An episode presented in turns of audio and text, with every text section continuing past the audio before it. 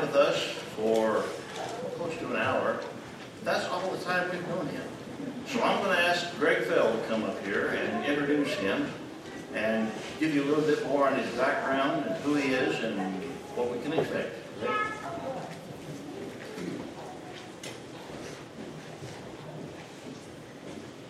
Well, good morning. For those of you who uh, don't know me, who are perhaps new to the church, uh, I am the Rocky Mountain District Superintendent for the Evangelical Free Church of America. It takes two business cards and two breaths to say all of that. but uh, basically, you're part of an association of 80 churches in the Rocky Mountain District that are together to work with one another. And I want to say thank you, as I do every year when I come, to this church for the support that you give to the district.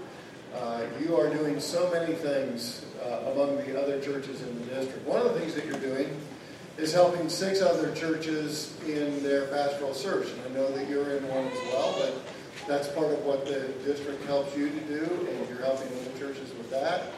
You're helping with uh, conflict intervention. We've got a couple of churches that are in some difficult time. Not churches here, churches in Wyoming, I understand. Churches in the Black Hills don't have problems.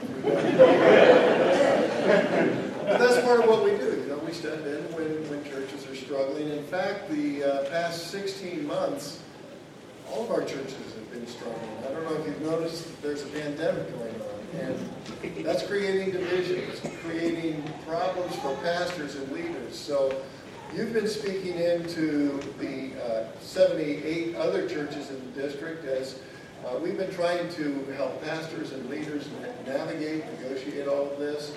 You're doing church planting. Uh, that's a big part of the initiative that we do. So there's a whole lot that you're doing as part of that larger fellowship. And we appreciate you. We appreciate your support. I am going to be transitioning out of this role. I've been with you guys for almost 23 years. And uh, it's time for me to step aside.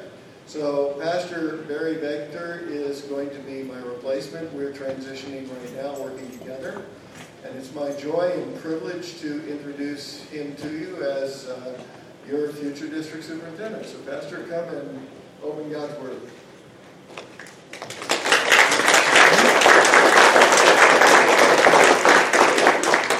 Thanks, Greg. It's uh, great to be with all of you today. It's uh, still my favorite thing after being in a role of a local church pastor for 31 years to, to move into this role, to still open up God's Word on Sundays. And I hope you're excited today about getting in God's Word, that your heart is uh, open and teachable today for what God wants to reveal uh, to us. And I, as I always say to um, those that I speak to, I'm preaching to myself as much as I'm, I'm preaching to all of you, fellow disciple of Jesus and a disciple maker. And as I think about this uh, new role that God's called me into, uh, a lot of it has to do, again, with uh, the mission of the Rocky Mountain District. As uh, Greg has faithfully been living out, uh, again, that mission within the churches and, again, reflecting what the New Testament shows as churches uh, locally and house churches began to come together and the Holy Spirit was working Letters were sent from the Apostle Paul to the Holy Spirit to, to speak to the church in those geographical areas. And in the same way, God, again, again wants us to be together in terms of our purpose and our mission, and that's really what the Rocky Mountain District is seeking to do. As it says on our, again, website, to see a generation of disciple makers raised up.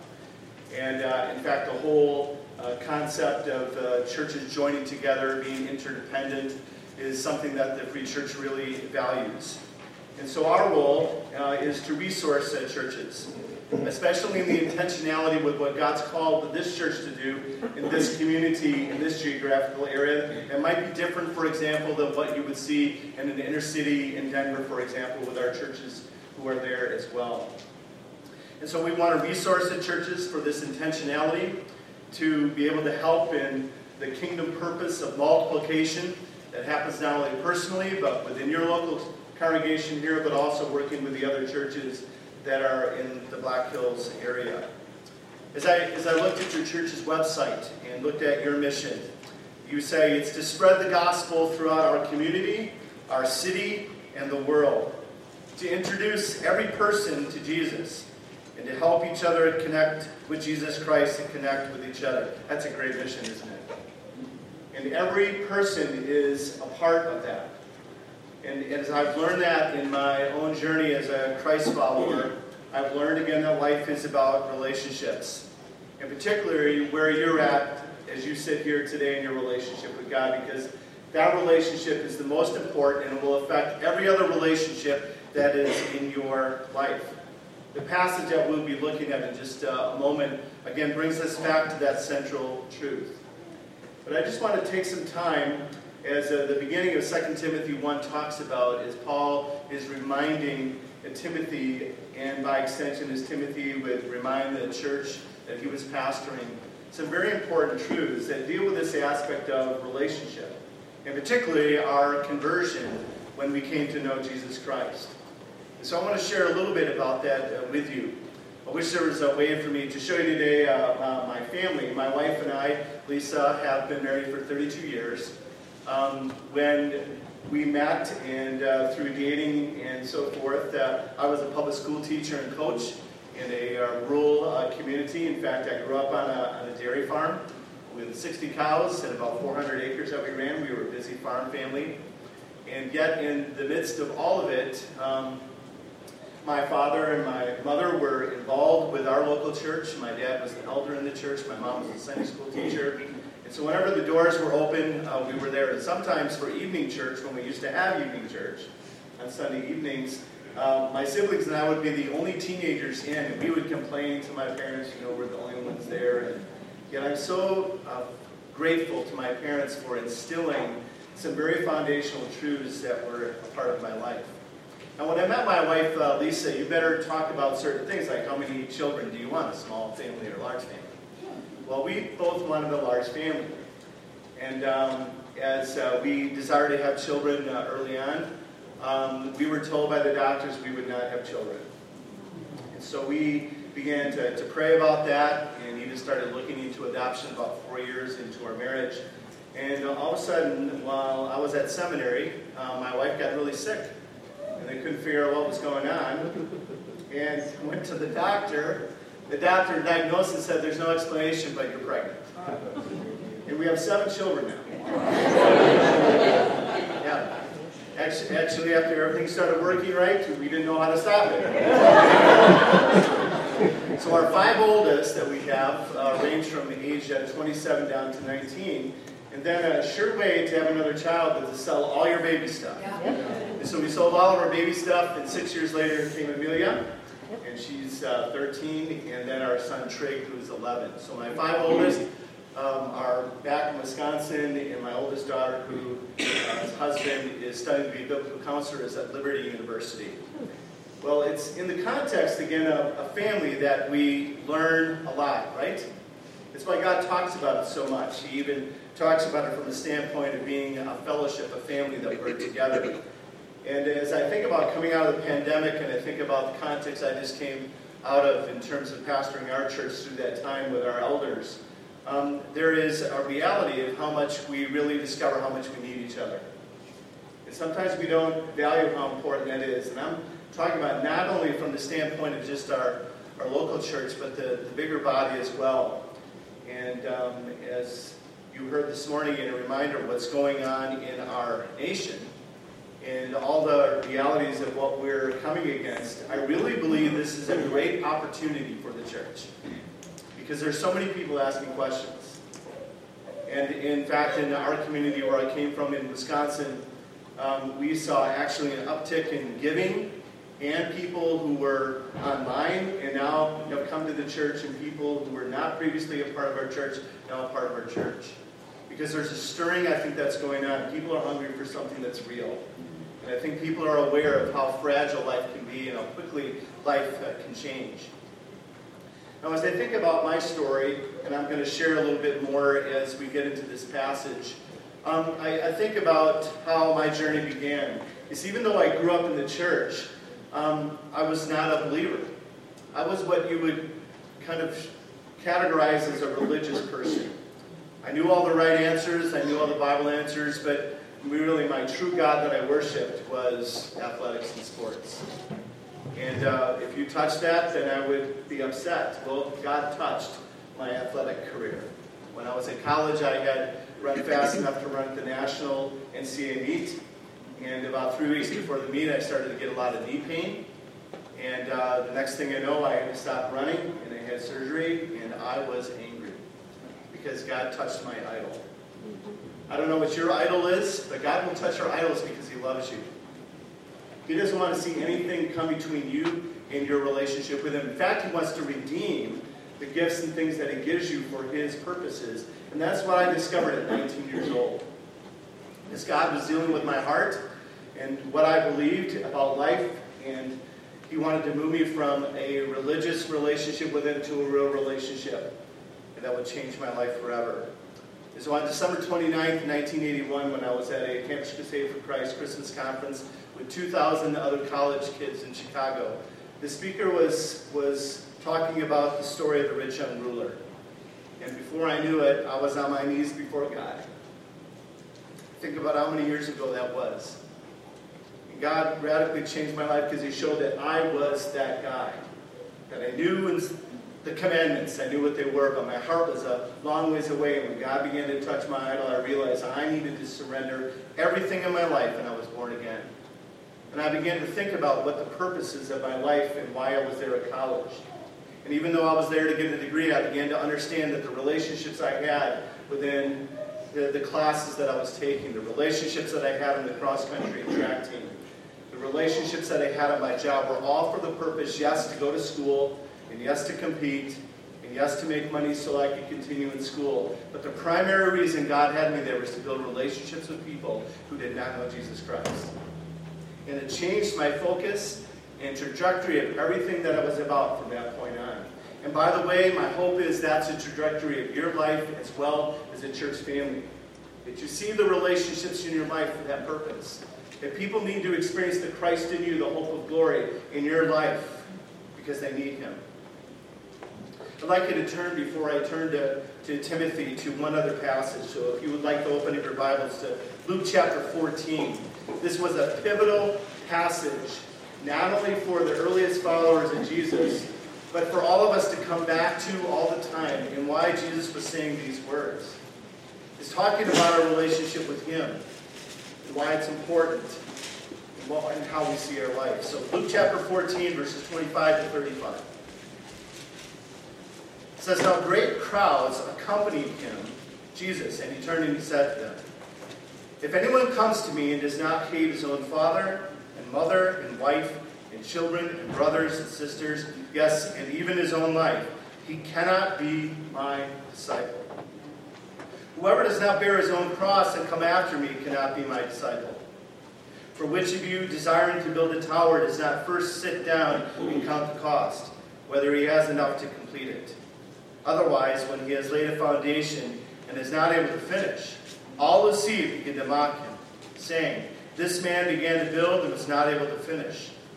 Or what king going out to encounter another king in war will not sit down first and deliberate whether he is able with 10,000 to meet him who comes against him with 20,000?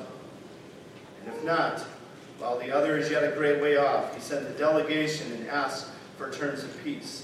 So therefore, any one of you who does not renounce all that he has cannot be my disciple. Now, those words that were given to the earliest followers of Jesus are given to us and mean just as much today as they did 2,000 years ago. Because we must understand that if, if we are going to live the life that God called us to, it must be in total surrender and submission that everything that God has given us, and whether it's our family, as I had to count the cost of moving here at age 58 to Colorado, uprooting everything, leaving my family behind in Wisconsin, including my grandchild that's being born in August. My wife and I to think about what is life about? It's ultimately about what Jesus wants to do with our lives. And it's the only way that we can live. When we lead our lives, we make a mess of it. We need Him to lead our lives. And that comes through surrendering. And by the way, there's no distinction between being a Christian and being a disciple. They are together. They mean the same thing.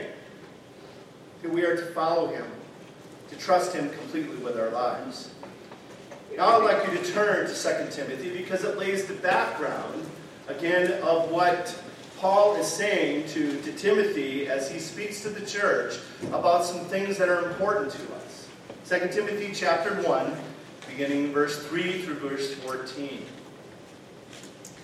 Now, the context here is that Paul realizes he is coming to the end of his life. So the Holy Spirit writes these words to Paul's spiritual son, Timothy, to encourage him, so that he can encourage others as well. My prayer today is that you will be encouraged. The word itself, encourage, means to have courage. Now, if you're going to need courage, it means there are going to be circumstances and things that are happening in your life in which you're going to have to depend on God to rise above your fear or the reason why you might shrink back. This is what was going on with Timothy. And, and probably if I were to spend time with, with all of you and, and to talk with you, uh, before long you would share openly what some of your fears are, and you would know what some of my fears are, that God does not want to control our lives, for us to really trust Him. I think we're dealing with that right now as a church. In the midst of this culture, how do we speak to this culture? It's a very fearful time in many ways. And so, 2 Timothy chapter 1, he begins in verse 3, and he says, I thank God whom I serve, as did my ancestors, with a clear conscience, as I remember you constantly in my prayers night and day. As I remember your tears, I long to see you that I may be filled with joy. I'm reminded of your sincere faith, a faith that dwelt first in your grandmother Lois and your mother Eunice, and now I'm sure dwells in you as well. For this reason, I remind you to fan into flame the gift of God, which is in you through the laying on of my hands. For God gave us a spirit not of fear, but of power and love and self control. Therefore, do not be ashamed of the testimony about our Lord, nor of me, his prisoner, but share in suffering for the gospel by the power of God, who saved us and called us to a holy calling, not because of our works, but because of his own purpose and grace, which he gave us in Christ Jesus before the ages began, and which now has been manifested through the appearing of our Savior Christ Jesus, who abolished death and brought life and immortality to light through the gospel, through which I was appointed a preacher, an apostle, and teacher, which is why I suffer as I do. But I am not ashamed, for I know in whom I have believed, and I am convinced that he is able to guard until that day what has been entrusted to me. Follow the pattern of the sound words that you have heard from me, and the faith and love that are in Christ Jesus, by the Holy Spirit who dwells within us. Guard the good deposit entrusted. And so there is this deposit that's been entrusted to, to all of you who are a part of this church, this local body here. You are called to be a part of this for a reason. And this church would not be the same without you. That you have something that God wants you to contribute. In the context of what the mission of the church is, which is to make disciples who can make disciples who can make disciples, the question that we wrestle with as a district and that we ask you to wrestle with as well is how are you doing at preparing disciples to live in this current culture? To think as a missionary, because all of you, by the way, are missionaries. That is your identity you have been given through the Holy Spirit. To empower you to live the life of Christ in this culture, in this time, in this place, and wherever God has you. And whether you're in school or at work or retired, whatever neighborhood that you are working in, wherever you're at, God has called you uniquely because you're the one who has the relationships with those individuals. And so here, Paul is preparing Timothy, and by extension, as he hears these words and takes them to heart, he was to pass on to the church as well. The culture in which the early church was in is very similar to our culture in America. There is a, the reality that there is hostility to absolute truth, intolerance, the cancel culture of fear that is around. The Bible speaks about fear over 300 times in the Bible. In other words, God understands that we're going to face times in which fear can control us if we allow it to. And if we do not learn to overcome fear by some of the truths that I'm about to share with you, then we will be short circuited in terms of living out our mission of why God has us here for however long those years are in terms of making disciples. Now, if you look closely at verses 8 and 12 in the text, you'll see the word there is used ashamed. But what does the word mean? It means to withhold or deny or be controlled by fear. How many of you have ever been afraid? Every hand better be up. Or I want to meet you. You can write the next book about overcoming fear. Now, one of the reasons why you go to seminary is you study the languages, the, the Greek and the Hebrew text to get the deeper meaning. And the, the word here is in the subjunctive tense. Uh, for those of you who are English uh, people, you know that that really means that there is a strong possibility or potential for that to happen. In other words, God is recognizing within the culture that we live in, or whatever situation that is going on, that there's a strong possibility that we might give into fear. That's why God always addresses us in a way in which not only helping us understand that this is a reality, but also what the solution is to that. Now, in this context here, it deals with sharing our faith. Do you realize, uh, again from the statistics, that only about 95% of people who claim to be born again Christians have actually shared their faith with a person and discipled them and seen them come to know Jesus? 95. A very small percentage of people who are a part of the church today have ever seen their role in terms of God, you brought these relationships into my life for the very reason for me to share the gospel and then to help them to follow Jesus. And we wonder why things are not going well in the United States.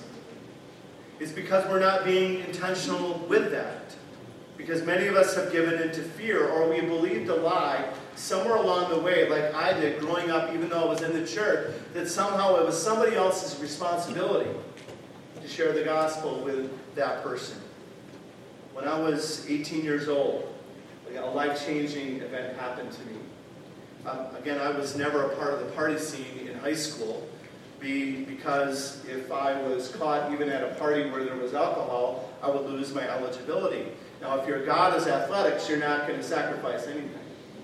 Well, after I graduated, I went to my first party. And I could not believe what my fellow students were doing. And in the midst of it, one of my friends had too much to drink, and when he drove home, he hit a telephone pole and he was killed. And it, it wrecked me. I was not the same for about a month. Because I had a knowledge of what my friend needed. Grew up in a divorce home situation. He started dealing drugs on campus, and I stayed away from all that. And, and I didn't know Jesus enough or even think it was important enough to even share with him. But God began to stir in me. Why was I afraid? What was going on? And it's because I didn't have a real relationship with Jesus myself, even though I had answers.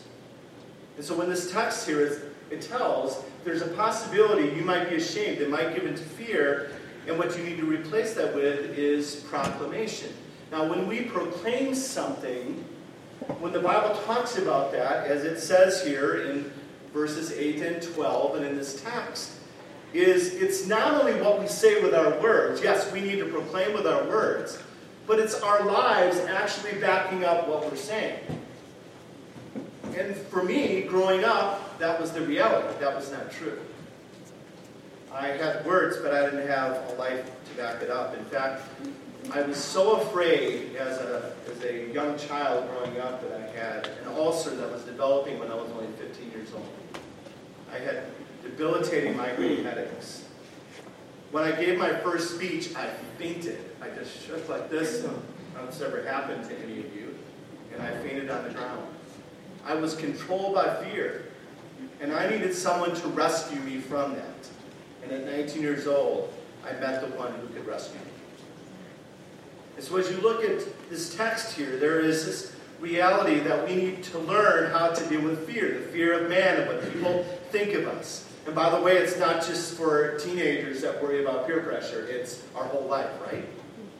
There's always these pressures to conform and, and not to, to live out what God has called us to live out in our relationships in our uh, community.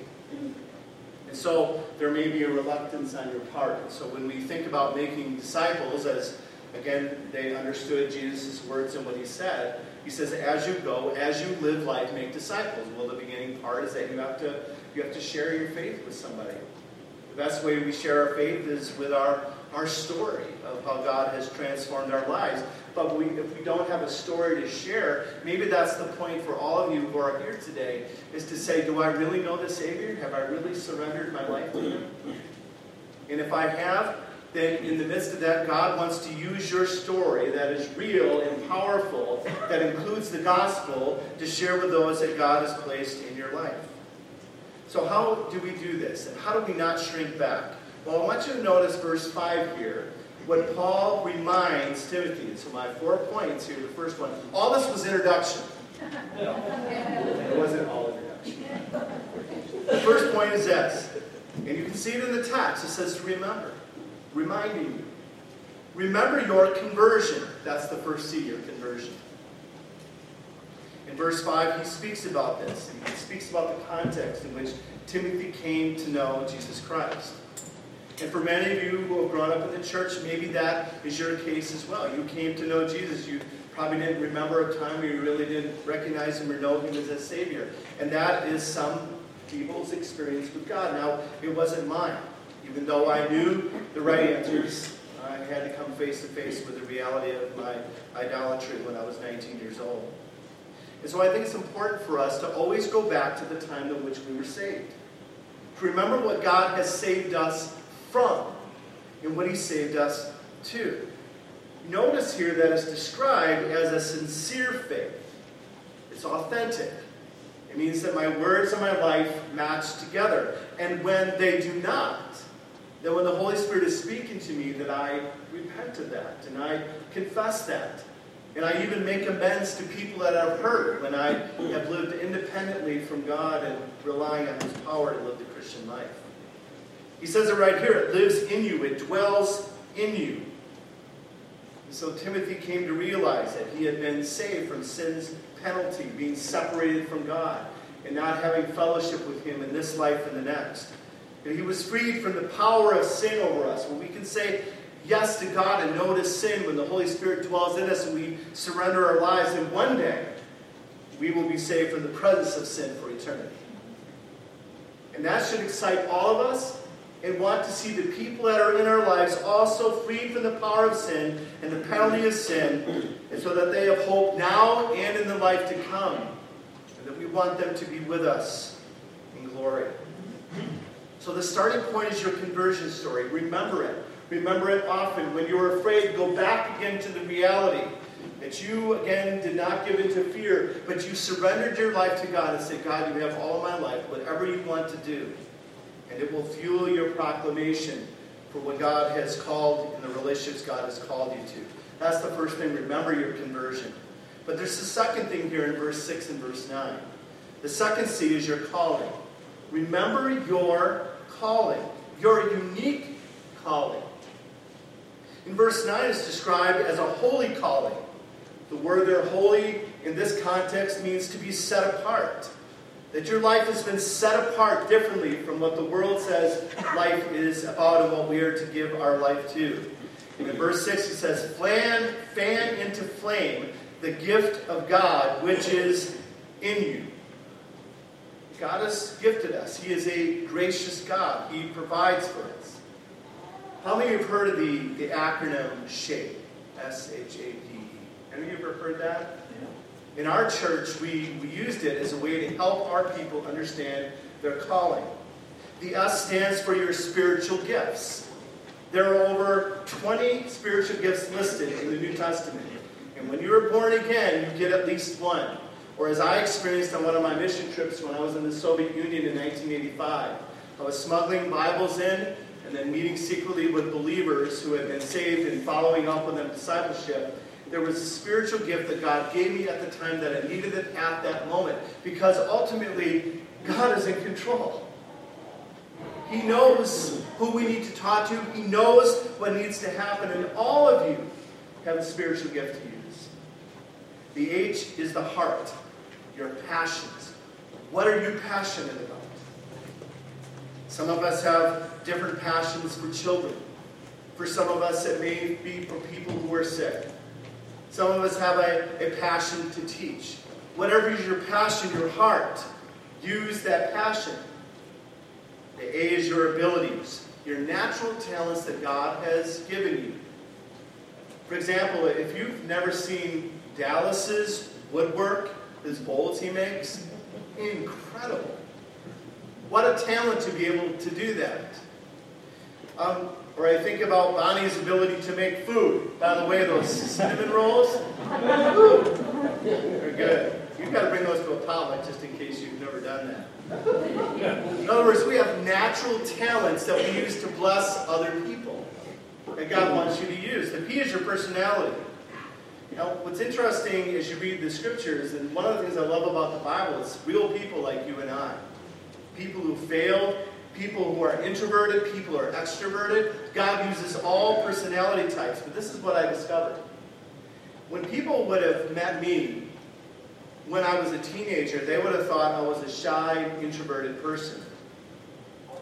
I'm not sure anybody who knows me now would say that I'm shy or introverted. What changed? God dealt with the issues of why I was shy. My fear of people, what people thought of me. And when I began to base my identity not on what people thought of me, but on Christ who had freed me, I began to change. And so some would say that even my personality changed. But all I'm saying is, is that God uses all personality types. And the E are your experiences. And by the way, all of your experiences. The good things that you've experienced in your life, but also the very difficult things. Even things that happened to you that you did not have control over. Now, um, my wife was not able to travel with me. Um, at some point in the future, she's going to come to me to, with me, and, and sometimes I might even have her share her story or testimony if it's appropriate. She grew up in a, a very abusive home. She was mentally, and physically, and sexually abused as a child. And it really impacted how she saw herself. She was suicidal at times. And then she met Christ. And he changed her life. And now God has redeemed her past. Even the bad things that happened, to use it for good. Because now she begins to meet with other people who have also been abused and to point them to the reality of where they can find their hope. Some of you have had those experiences that God wants to redeem. So they're not defined by your past any longer. So my question is, what is your shape? And are you in shape? And how you get in shape is you use it. I'm a former coach and I still work out and I train to take care of my body. And then all the sports that I coached was making sure that the kids not only were in shape before the season began, but during it, but then even doing things in the off season to maintain their, their physical prowess. And the reality is for us as well. If we don't use our shape, it begins to atrophy. And not only that, you will lose your sense of purpose and joy. And so my encouragement to you is all of you, in using your shape to, to not only bless the people who are part of this congregation, but for those who are in the community. And for those of you who have learned that, that you come alongside others to help them to live that out and discover that as well. So remember your calling. Thirdly, in verse 7, remember your confidence. Where does your confidence come from? But it comes from what God provides. God is gracious. The text here says that He gave us. It is Christ in us. Over 170 times in the New Testament, it says we are qualified by living in Christ, by Christ, with Christ, through Christ. Now, if the Holy Spirit is repeating a phrase over 170 times, you think that He wants us to learn it. We do not have the ability in our own strength to live this out. And it's through surrendering and yielding to Him that He has access and He begins to work in and through us to overcome, as Galatians 2.20 says, I have been crucified with Christ, and it's no longer I who live, but Christ who lives in me. In the life I live, in this body, I live by faith in the Son of God who loved me and gave himself up for me. And so in the midst of that, in the text of what he has given us, I don't have time today to turn to John chapter 14, but write this section of verses down. John 14, verses 12 through 21. Talks about how God has empowered us. In fact, the incredible thing in that passage, is he's talking about the Holy Spirit that is given to us to, to live the Christian life. He says that we would even do greater things than Jesus did when he was on earth. How is that possible? Not greater in ability, but greater in scope because of the body of Christ, each person who's a part of it doing the works that Jesus did. Romans 8, 35 to 39, write that down. Romans 8, 35 to 39. That God has loved us and nothing can separate us from his love. And that means when you mess up and when I mess up, that we remember what Christ did on the cross, that he has forgiven our sins, past, present, and future. And then he loves me just as much on the day that I'm sinning as the day when I'm trusting him. People need to hear that message because we mess up a lot, don't we? Thirdly, God has also freed us from the power of sin. Look these verses up Romans 6, 1 through 14. He has freed us from the power of sin. He talks about our old nature, our old self, being crucified with Him, that we can say yes to Him and no to sin. And so God has given us all that we need to live the Christian life, and we need to remind each other about that, this provision of what He has provided. And that leads me to the, the last point in this section here, verses 8 to 14. The fourth C is to remember your connection. Your connection to the body of Christ. You see, the Christian life is personal, it's deeply personal, but it is not private. It's not something I live by myself. I live it with the body of Christ.